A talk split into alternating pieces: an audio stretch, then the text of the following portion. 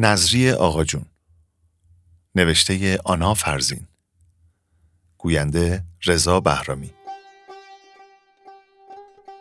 به پدر بزرگ می گفتیم آقا جون. از ایام جوونی موهاش سفید بود و یه وری اون رو شونه می‌زد تا با پارافین حالت بده. از همون حدود پنجاه سالگی ریش و سیبیلش سفید شده بود که به همراه نگاه مهربونش به او حالت پدر بزرگی دوست داشتنی می‌داد. آقا جون مرد معتقدی بود و همیشه نظری می‌داد. زرش پلو با مرغ. معمول بود که برای غذای نظری خورش قیمه بدن. چون به راحتی می‌شد آب اون رو زیاد کرد تا حجم خورش زیاد و یا زیادتر شه. ولی پدر بزرگ دوست داشت که نظریهاش زرش پلو با مرغ باشند. حتما خودتون می‌دونید که برای این کار چند تا مرغ لازم بود. مثلا برای صد مهمان باید پنجاه مرغ زبون بسته قربانی می شدن. رسم بر این بود که همه برای امام حسین نظری می دادن. نمی‌دونم چرا آقا جون تصمیم گرفته بود که برای امام حسن نظری بده. شاید هیچکس فکر نکرده بود که چرا امام های دیگر نظری ندارن. هر وقت هم از پدر بزرگ می پرسیدیم چرا برای حسن و نه برای حسین میخندید و جواب می‌داد آقا جون چرا فقط برای امام حسن نه برای امام حسین؟ چرا که نه؟ حتی مامان بزرگ هم دلیل اون رو نمی‌دونست. چند سال پیش آقا جون درگذشت و این راز رو هم با خودش به شاه عبدالعظیم برد. همون جایی که او رو به خاک سپردند. فرق دیگر نظری او این بود که همه زمان شهادت نظری می‌دادند. ولی نظری آقا جون برای جشن تولد امام حسن بود. نمی‌دونم چه ارادتی به حسن ها داشت. هر چقدر هم در گوگل جستجو کردم مطلب خاصی پیدا نکردم. جز اینکه امام حسن انسان صلحجویی بوده. معمول بود که در تکیه ها مردم برای امام حسین اونقدر سینه بزنن و عزاداری بکنن که برای رفع خستگیشون غذای نظری بخورن. ولی برای امام حسن فقط کافی بود نزدی خورها چهارزانو بنشینند و غذا بخورند یا قابلمه به دست بگیرند و اون رو پر کنند. بدین ترتیب هر تولد امام حسن دم در خونه پدر بزرگ یک صف بلند بالا از قابلمه به دستها شکل می گرفت. معلوم نبود این همه آدم از کجا خبردار می شدن برای این نظری بیوقت و عجیب و غریب آقا جون. او آنقدر به این نظری سالانش علاقه داشت که رفته بود بازار و چندین دیگه مسی بزرگ خریده بود. به مخالفت مامان بزرگ هم توجهی نکرده بود و بدین صورت زیرزمین خانه پر از دیگ شده بود. موقع نظری پدر بزرگ بالا سر دیگ غذا می ایستاد و قابلمه های غذا رو نظاره می کرد که مبادا آشپز باشی کم بگذاره و می گفت فلانی ایالواره سهمشو بیشتر بکش ما هیچ وقت مزه درست و حسابی این نظری های امام حسن رو نفهمیدیم. فقط یک بشقاب قد یک زیردستی کوچیک به ما می رسید. چون آقا جون می گفت اینا مال آدمای مستحقه شما که مستحق نیستید به جز صف قابلمه به دستها یک قسمت مجزا در حیات بیرونی هم سفره مینداختند برای اونهایی که دلشون می‌خواست همونجا غذا بخورن یا واقعا مستحق بودند.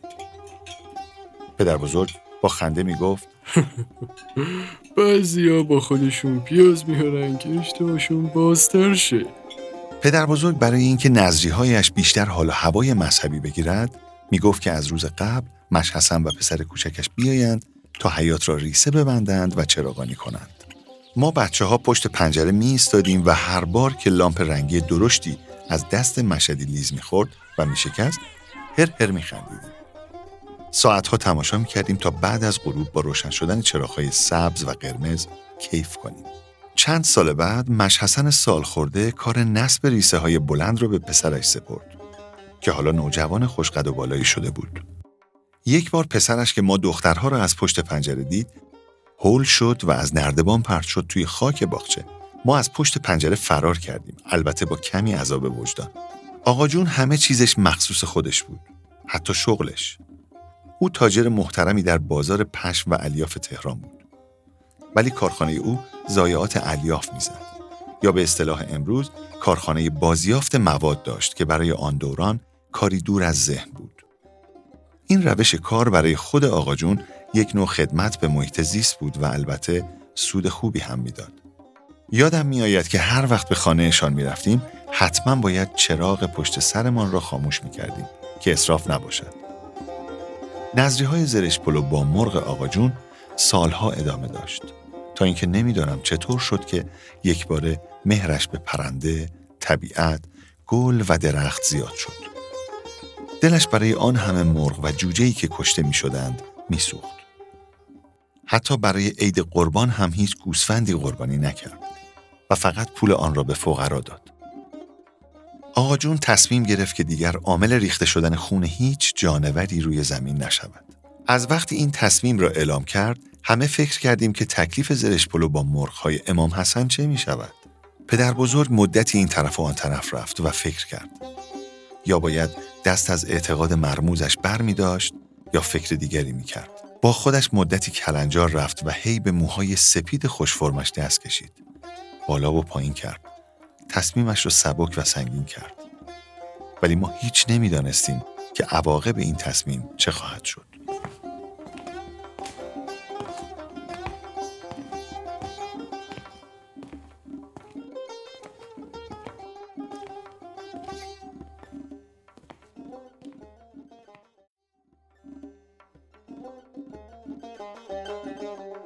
وقت نظری امام حسن رسید. آشپزباشی و همراهانش در خانه سبز شدند. دیگهای بزرگ به وسط حیات منتقل شد و بسات پختن غذا به راه افتاد. مش حسن پیر و پسرش هم طبق روال هر سال برای چراغانی آماده شدند. ما پشت پنجره شاهد بستن ریسه ها بودیم. حالا پسر مش حسن که بزرگ شده بود به جای اینکه چراغانی کند همه ی حواسش به دید زدن ما خانم ها بود. دیگر ریسه های چراغانی مدرن شده بودند. کار به رقص نور و نورهای چشمکزن گردان کشیده بود. دیگ های پلو بار گذاشته شده و بوی زعفران و زرش در هوا پیچیده بود.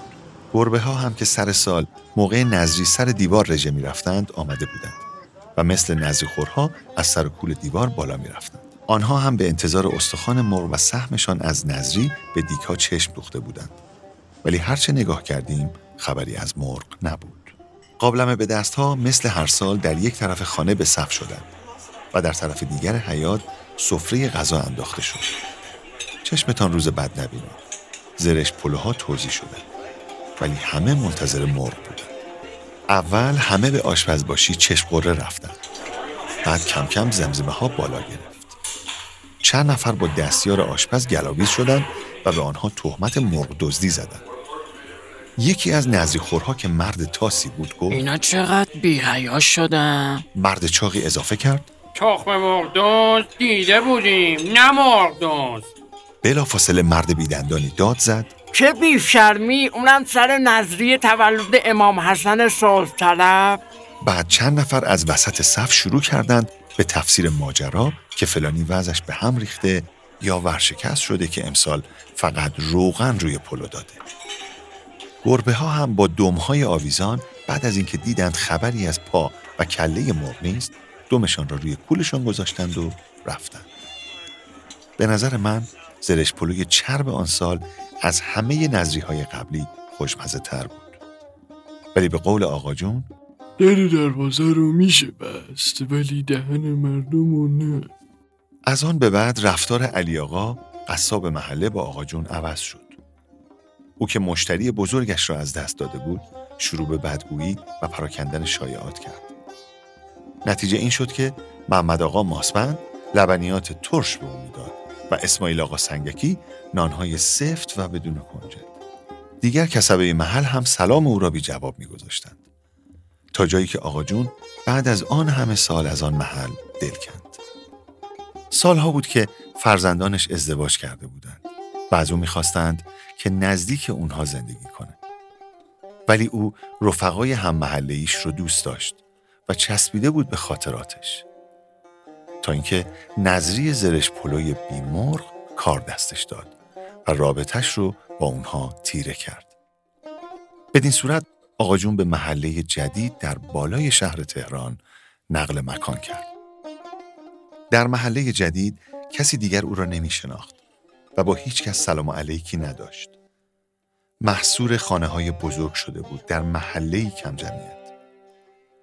با داشتن کهولت سن با همان قاطعیت جوانی در پیشبرد ایده های بازیافت میکوشید و بر عشق به پرندگان و طبیعت پافشاری می‌کرد. حتی بچه هایش را هم که حالا همه تحصیل کرده بودند نصیحت می‌کرد که این راه را ادامه دهند. آقا جون آن سال هم طبق اعتقادش نظری امام حسن را ادامه داد. ولی تعداد اندکی برای خوردن زرش پلوی نظری در آن محله عیان نشین آمدند.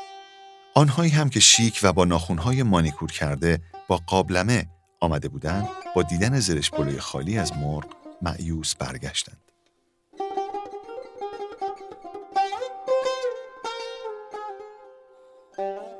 در همان سال آقا جون سکته مغزی کرد که بدن او را فلج و پاهایش از کار افتادند. این اتفاق باعث شد که سالها در تنهایی روی تخت بی حرکت بمانند. مامان بزرگ زانو درد داشت و نمی توانست از پله ها بالا برود تا به او سر بزند. ساعتهای تنهاییش را با خیره شدن به یک آکواریوم پر از ماهی و مرغ عشقهایی که لبه پنجره می نشستند پر می کرد. از همان دریچه ریسه های رنگیش را می دید که هر غروب روشن می شدند و چشمک می زدند. تا اینکه یک شب پس از خوردن شام سبزیجاتش دستش را زیر چانهش زد و متفکرانه به پرستارش گفت حسن آقا دیگه وقت رفتنه. برو ریسای رنگی رو خاموش کن. حسن آقا گفت ای بابا آج آقا سرتون سلامت باشه. این حرفا چیه زبونم لال برای 120 سال باید سایتون بالای سر ما باشه.